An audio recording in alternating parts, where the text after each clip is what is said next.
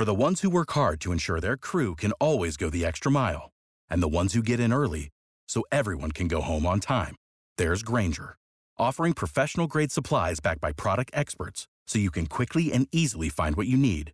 Plus, you can count on access to a committed team ready to go the extra mile for you. Call, clickgranger.com, or just stop by.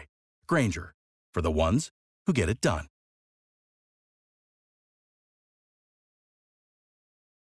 Just a quick heads up that there is some swearing in this episode. Okay, here's the show.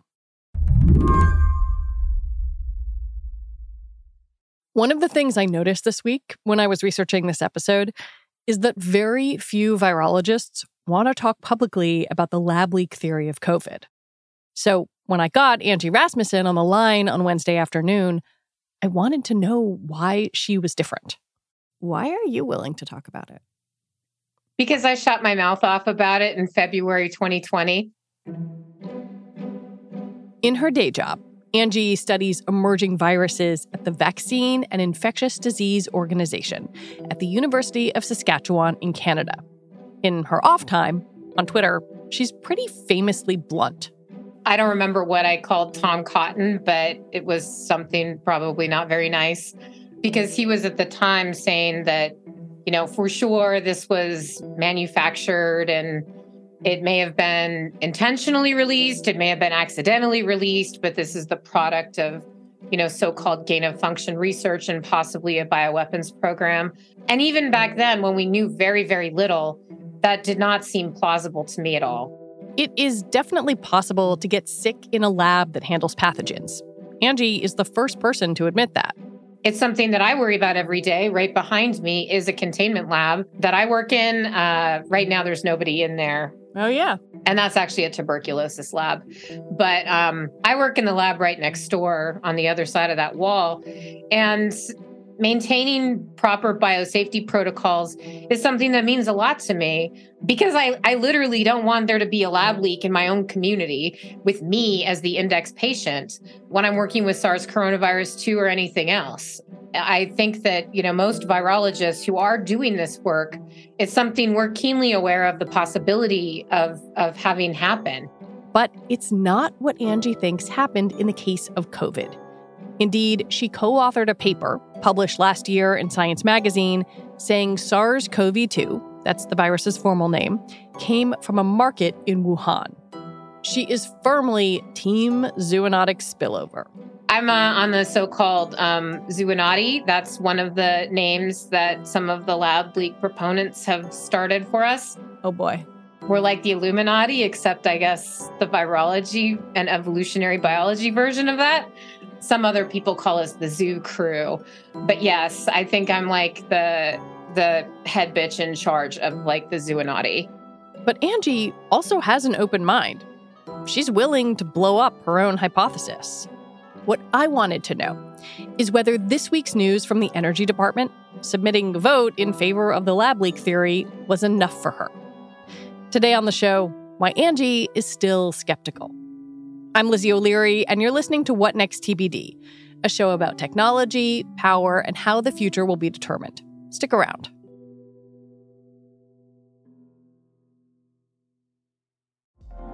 Apple Card is the perfect cashback rewards credit card. You earn up to 3% daily cash on every purchase every day. That's 3% on your favorite products at Apple, 2% on all other Apple Card with Apple Pay purchases, and 1% on anything you buy with your titanium Apple Card or virtual card number. Visit apple.co slash card calculator to see how much you can earn. Apple Card issued by Goldman Sachs Bank, USA, Salt Lake City branch. Subject to credit approval. Terms apply. Back in 2021, the National Intelligence Council put out a report evaluating different theories of where COVID 19 came from. In that paper, four intelligence agencies thought the origin was zoonotic, with low confidence. Two were undecided. And the FBI, with moderate confidence, thought it came from a lab. This week, the Wall Street Journal broke the story that the Energy Department, which was part of that original report, had now shifted to favor the lab leak theory with low confidence. The DOE report is classified, so we can't fully evaluate it. but I asked Angie what she thought of the journal story when she read it. It was really light on any details. Um, essentially, that reporting said, well, the DOE says that, you know, with low confidence, it's a lab leak. And that was it. Like, no evidence. These IC assessments are from a minority of the eight different IC intelligence community. Yeah, exactly. These conclusions that it was a lab leak uh, have come now from two the FBI and the Department of Energy. There's four others that um, have said with low confidence that they think it, it's a natural zoonotic origin. And then there's two that are undecided. So I would say that that is a minority of the IC agencies that have been looking into this and while the investigation's ongoing. And I understand that, you know, intelligence is like spy stuff, and uh, some of that will be classified and not declassified. It's really impossible to say how confident I should be about any of this, how much it would move the needle, because again, I can't evaluate that evidence. What I do know is that things that are of low or even moderate confidence, as said by both the DOE and reiterated last night by FBI Director Christopher Wray, the FBI has for uh, quite some time now assessed that the origins of the pandemic are most likely a potential lab incident in Wuhan. I don't think that it's going to completely upend what our conclusions say and what the bulk of the scientific evidence shows. One of the reasons I wanted to talk to you was that you wrote on Twitter that you have an open mind. And I wonder if you could put into lay language, like what what it would take for you to be convinced. Yeah, absolutely. So why don't I tell you what's convinced me so far that yeah. in fact it is zoonotic. We actually do have quite a bit of evidence that shows that the pandemic started at the Huanan seafood market sometime um, probably in late November, at the latest early December 2019. And that data is really multiple threads of evidence that show that not only were there live animals at the Huanan market, they were there at that time, including species that we know are susceptible to SARS coronavirus 2, including raccoon dogs, including minks, including red foxes. We also know that when these animals were sold at the Huanan market, and we know this actually because one of my co authors visited the Huanan market in 2014 presented to him as a place where spillover was likely to occur. Hmm. And he was able to take pictures of some of these same species of animals, including raccoon dogs, being kept in very close quarters with people with other species of animals. So the conditions were right. And then we did an analysis of all the early cases of SARS coronavirus 2 or NCOV 2019 at the time, regardless of where they were or whether or not they had any epidemiological link to the market. We took those early cases and looked at whether or not they were associated with the market, whether or not epidemiological investigations had linked them to the market somehow. So they went there, they worked there. We looked at those cases, and sure enough, all the cases altogether were strongly associated with the market at the center, which you would expect if you're including those cases with known links to the market. But then, when the team looked at early cases of COVID among people who didn't work at the market or shop at it, it turned out they lived nearby. It is not a coincidence, essentially, that that market is right in the middle of all those cases that, again, had no link whatsoever to the market. So that said that essentially we were on the right track. The second thing we looked at were those animals. And this is the part that I contributed to uh, more. And that was that we did a whole bunch of different detect types of detective work as well as looked at the WHO mission reports as well as looked at a paper that was published in the summer of 2021 that uh, was not actually remotely about coronaviruses or anything like that. It was looking for ticks um, in animals that were being sold at live animal markets in Wuhan from 2017 to 2019. And even though the WHO report, mission report, said that there were no animal, no live animals being sold at, at Huanan, um, this paper conclusively showed that, yeah, consistently, actually, all these different species, including all these susceptible species, were sold there from 2017 into late 2019 when the pandemic started until the market was closed. We were also able to find a report from the China CDC that showed that there were environmental samples all over the place. That's like a swab from the market? That's like a swab from the market. And those were positive for SARS 2. They were able to sequence whole genomes off of them. They also um, tended to cluster in the part of the market where not only did they sell the animals, there were actually five positive environmental samples at the same stall where my co author, Eddie Holmes, photographed a raccoon dog being clubbed to death in 2014. So, this really indicated to us that not only was the live animal trade alive and well, but it was occurring, in fact, at, at and Market, including of species that are susceptible. And then finally, another companion paper that I wasn't a co author on looked in great detail at the phylogenetic analysis, meaning it looked at the sequences of all those early cases uh, of the virus. And what they found was that there were actually two separate lineages, so essentially two variants. Um, there is no way that that could have happened as a single spillover event.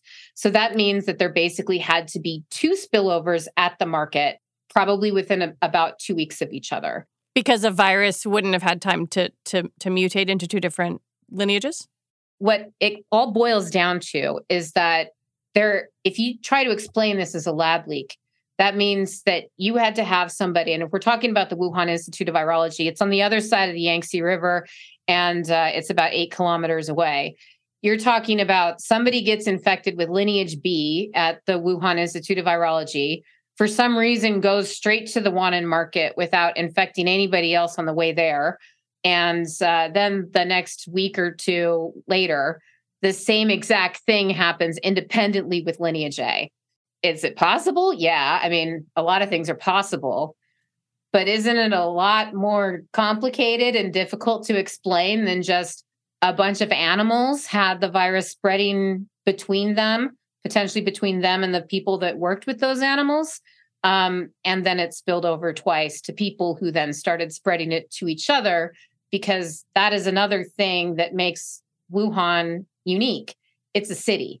And so if spillover occurs in the city, there are going to be many more opportunities for that virus to establish human to human transmission. I'm listening to you and I've read your paper, as much of it as as I admittedly an English major can understand. Um, but I think there are a lot of people, and I'm talking about good faith people here who can say, well, wait a minute, there was this city, Wuhan, the Wuhan Institute of Virology was there, the Wuhan CDC was there, and voila, there is a virus there. This is the short version of this is the John Stewart explanation. There's a know. novel respiratory coronavirus overtaking Wuhan, China. What do we do? Oh, you know who we could ask? The Wuhan novel respiratory coronavirus lab. The disease is the same name as the lab. That's just that's just a little too weird, don't you think? How do you feel about that? Like how do you how do you want people who have that occur to them to think about this? So, I think that we really need to think about this in two ways, right? It does seem suspicious because we've all heard about all the SARS 2 work that was going on at WIV. And we've all heard, you know, that what what are the chances, let's just say, at any lab in Wuhan, let's say they found the precursor virus. That's why it would completely change my calculus. Um, and that's why I would revise my view to to actually think that it was a lab leak. And the reason for that is what are the chances? what are the chances that a virus would naturally emerge on the other side of the river when the lab had the same virus in its collection um, and just happened to be using it? To me, that would be a high indication of a lab acquired infection. But that's not what we have evidence of. Angie says she's also not persuaded by the theory that virologist Shi Zhengli who worked at the Wuhan Institute of Virology, had anything to do with the pandemic. Shi, sometimes referred to in COVID discourse as the Batwoman, studies coronaviruses. And actually, in January of 2020, her behavior itself is very inconsistent with somebody who's trying to cover up starting a pandemic. She went uh, in December, I think, to a Nipah virus conference in Singapore. Pictures were posted of it on Twitter not in the context of like, oh, good thing I'm out of Wuhan right now. It was more like, great to see all of my international collaborators at this uh, Henipavirus meeting. Pretty normal scientific stuff. In January, a colleague of hers who is now in Singapore, Linfa Wang, he's a very famous bat coronavirologist and virologist, was visiting Wuhan and went out to dinner with his whole group. They were hanging out, taking group photos, not acting at all like people who would have just, you know, caused a pandemic and were trying to cover it up. I have to say, if I knew that I had caused a lab acquired infection of any kind and I was trying to keep it secret, which I wouldn't do, um, probably would I be going out into the city that this virus was now secretly spreading in and you know go out for dinner and and uh, invite my friends to come visit and my colleagues to come visit? Probably not. The final thing is that that Shizheng Li has published extensively on all of her new coronaviruses that she's found as she's isolated them and has continued to do so actually throughout the pandemic. So I really don't think that we are going to see evidence that for whatever reason she was sort of arbitrarily covering up uh, having a SARS 2 progenitor. When we come back, what about the other lab in Wuhan?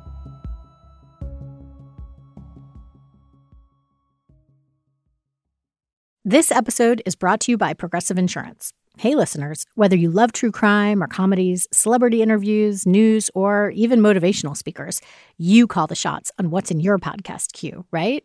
And guess what? Now you can call the shots on your auto insurance too. Enter the Name Your Price tool from Progressive.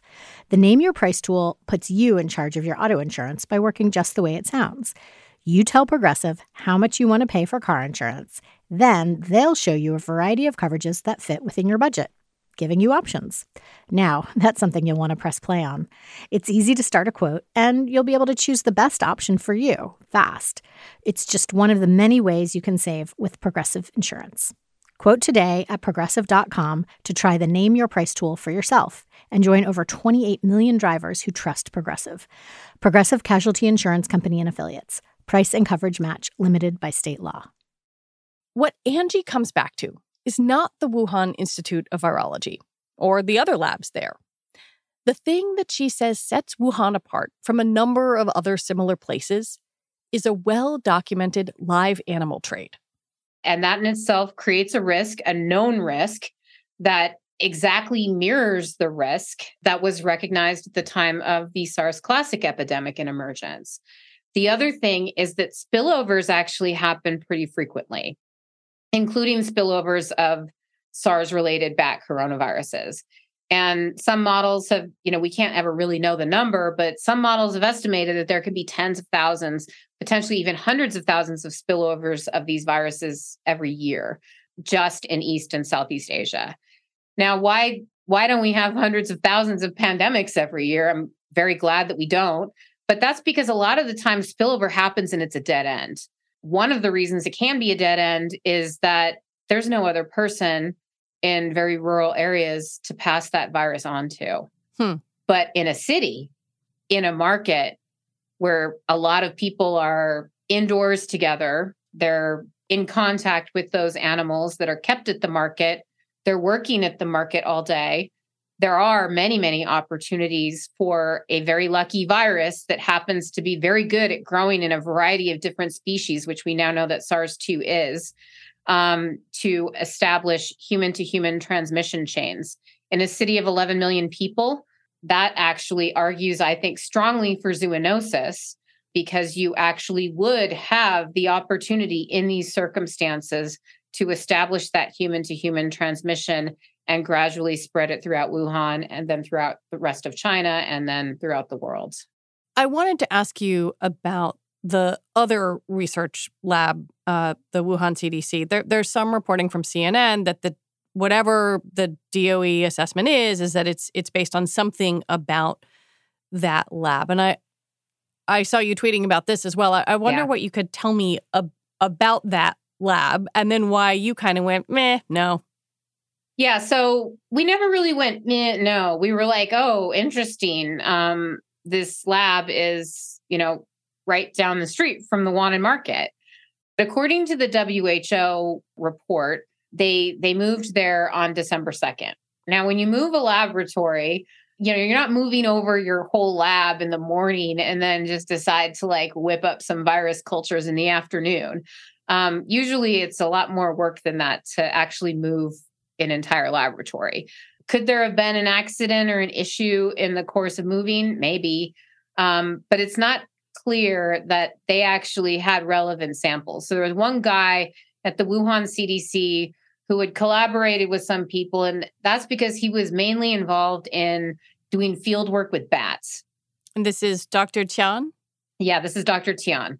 So he, um, you know, has been very involved in all this quote unquote adventurous work, going into caves, trapping bats, taking samples from bats, sometimes taking samples from other animals too. Um, this is important work, virus discovery work. But importantly, this guy was not actually so much of a virologist. He wasn't bringing bats back to the Wuhan CDC. But in all of his papers, anytime there was any sort of virus isolation, it was clearly done somewhere else where they had hmm. a, a, a, an appropriate containment lab and also probably where they had expertise in growing viruses. Because despite what you might think and how some people portray this, viral genomic sequence is not a recipe. You can't just like sort of like do something like on CSI where you like type in a sequence and then, you know, your little virus printer is going to spit out like a custom virus. It doesn't work like that. And it's actually technically pretty difficult. Whether you're talking about isolating a virus from a tissue sample that you've collected or a fecal sample that you've collected, that's even more difficult um, to, to making a reverse genetic system based on a sequence. Now, it can all be done, but is it something that some guy who's mostly famous for going out and catching bats is doing um, in his spare time? Probably not. Um, and it's pretty clear from looking at his work that he wasn't doing any kind of, you know, virus isolation, much less cloning viruses and making chimeric viruses and doing all this you know gain of functiony stuff that that a lot of people have implicated in this and again we don't know what the doe's evidence was but it doesn't explain how you would then have two spillovers um, two weeks apart and if dr tian was the only one who was working on those bats and, and those things at the wcdc then what did he get infected with lineage b go have lunch at the Wuhan market and then two weeks later got infected with lineage a I mean, I suppose that it's possible, but I just don't think that that's a very likely explanation. Given the limits of of what China is willing to share, can we ever know? There's a lot of speculation about China covering things up and not telling the whole truth and being secretive. And you know that seems to be kind of across the board um, how the chinese government operates about a lot of things. You know that doesn't mean that we cannot trust any of the evidence we have from china. Um, that also doesn't mean that we'll never find the answer. But one thing that's very clear to me and that i don't think people really appreciate is that in the course of talking about these deleted databases and all these hypothetical things china has done to cover up a lab origin people are overlooking the things that we all know that they've done that potentially would cover up a market origin. And that is going to make it more difficult for us to conclusively demonstrate that that's how it started. For example, January 1st, 2020, Wuhan market, the world found out the day before about this new viral pneumonia that was spreading. And January 1st, Wuhan market shut down, all animals removed, property disinfected, animals probably cold, um, animals not mentioned, uh, and the market has not reopened. Um, so it's not selling animals, it's not selling meat, it's not selling produce, it's not selling seafood, it's not selling shit. And on top of that, Michael Standert um, has reported fairly extensively, as extensively as he could when he was still in China, that in the farms in Hubei province, um, all of those farms have been shut down and they also have not reopened. So not only can we not get samples if they weren't taken from the animals that were actually at Wuhan, we can't even go uh, investigate the sources of or the potential sources for some of these samples. Angie says it would be extremely helpful to compare any animal samples, if they existed, to the environmental ones gathered in cages and processing areas at one and market. You know, we have this the sequence data. Now, I'll just explain very, very quickly that when you sequence stuff, um, it's agnostic about what species you're sequencing. So you get all these little um, fragments of sequence called reads, and there's millions of these. And so you use uh, bioinformatics to assemble these into intact sequences. The paper that was published by the China CDC, led by George Gao, on February 25th, 2022, the day before our preprint came out, um, showed that there was lineage A at the market as well as lineage B, which was new for us, even though we'd predicted it and actually compelled us to get our preprints out the next day because we thought it was important. That paper concluded that there was a stronger association between the viral sequences and these other sequencing reads in those samples from humans. But what it didn't show was what other species had sequencing reads in there. And there were a lot of unmapped reads. Um, and basically, if we had the raw data for those sequences, we could find out what species those unmapped reads were mapping to. And so you could see that's a raccoon dog, Correct. that's a whatever. Exactly. The key is that that raw data also hasn't been shared, which is why those pa- that paper probably hasn't been published because in order to publish in a reputable journal, you are required to deposit your raw data into a public database or repository. So um, there is some data that might give us some more insight about this.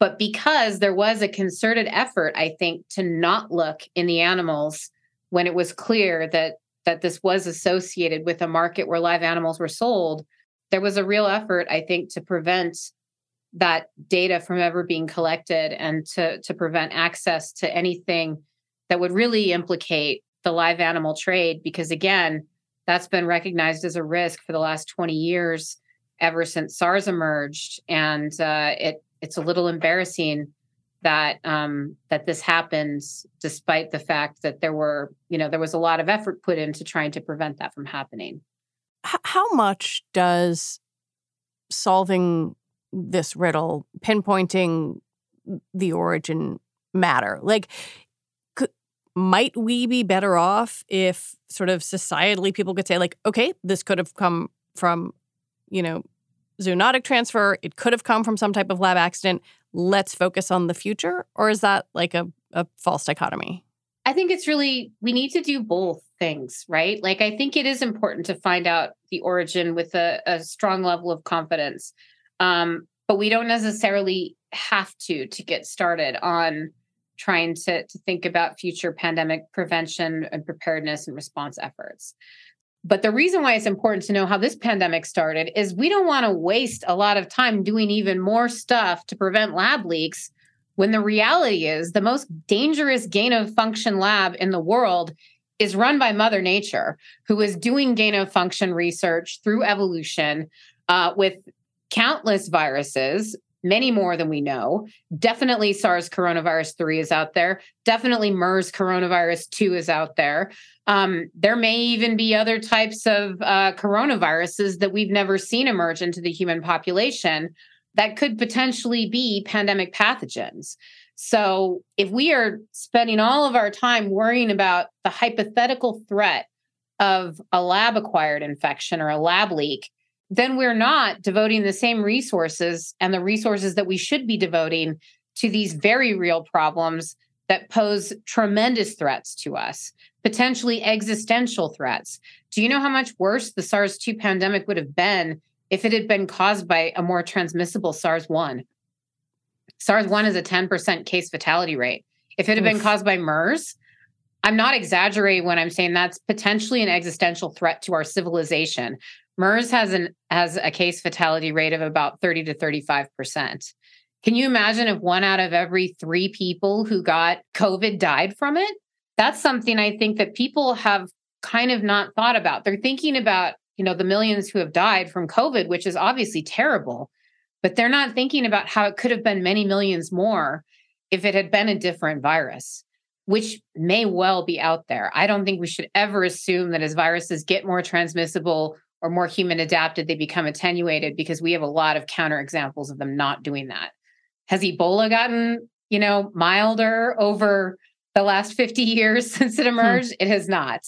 Um, so I think that we really do need to be thinking about origins, not just in like helping us identify these threats, but also helping us focus our efforts to, to mitigate these threats going forward.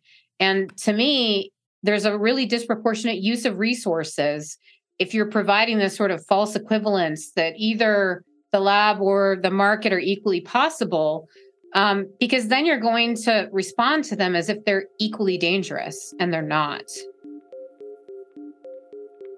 Angie Rasmussen, I can't thank you enough for walking through all of this with me and for your time. Thank you so much for having me on here, Lizzie. Angie Rasmussen is a virologist at the Vaccine and Infectious Disease Organization at the University of Saskatchewan in Canada. And that is it for our show today. What Next TBD is produced by Evan Campbell. Our show is edited by Shannon Palus. Alicia Montgomery is Vice President of Audio for Slate. TBD is part of the larger What Next family, and we're also part of Future Tense, a partnership of Slate, Arizona State University, and New America. And if you're a fan of the show, I have a request for you. Become a Slate Plus member. Just head on over to slate.com slash whatnextplus to sign up. All right, we'll be back on Sunday with another episode. I'm Lizzie O'Leary. Thanks for listening.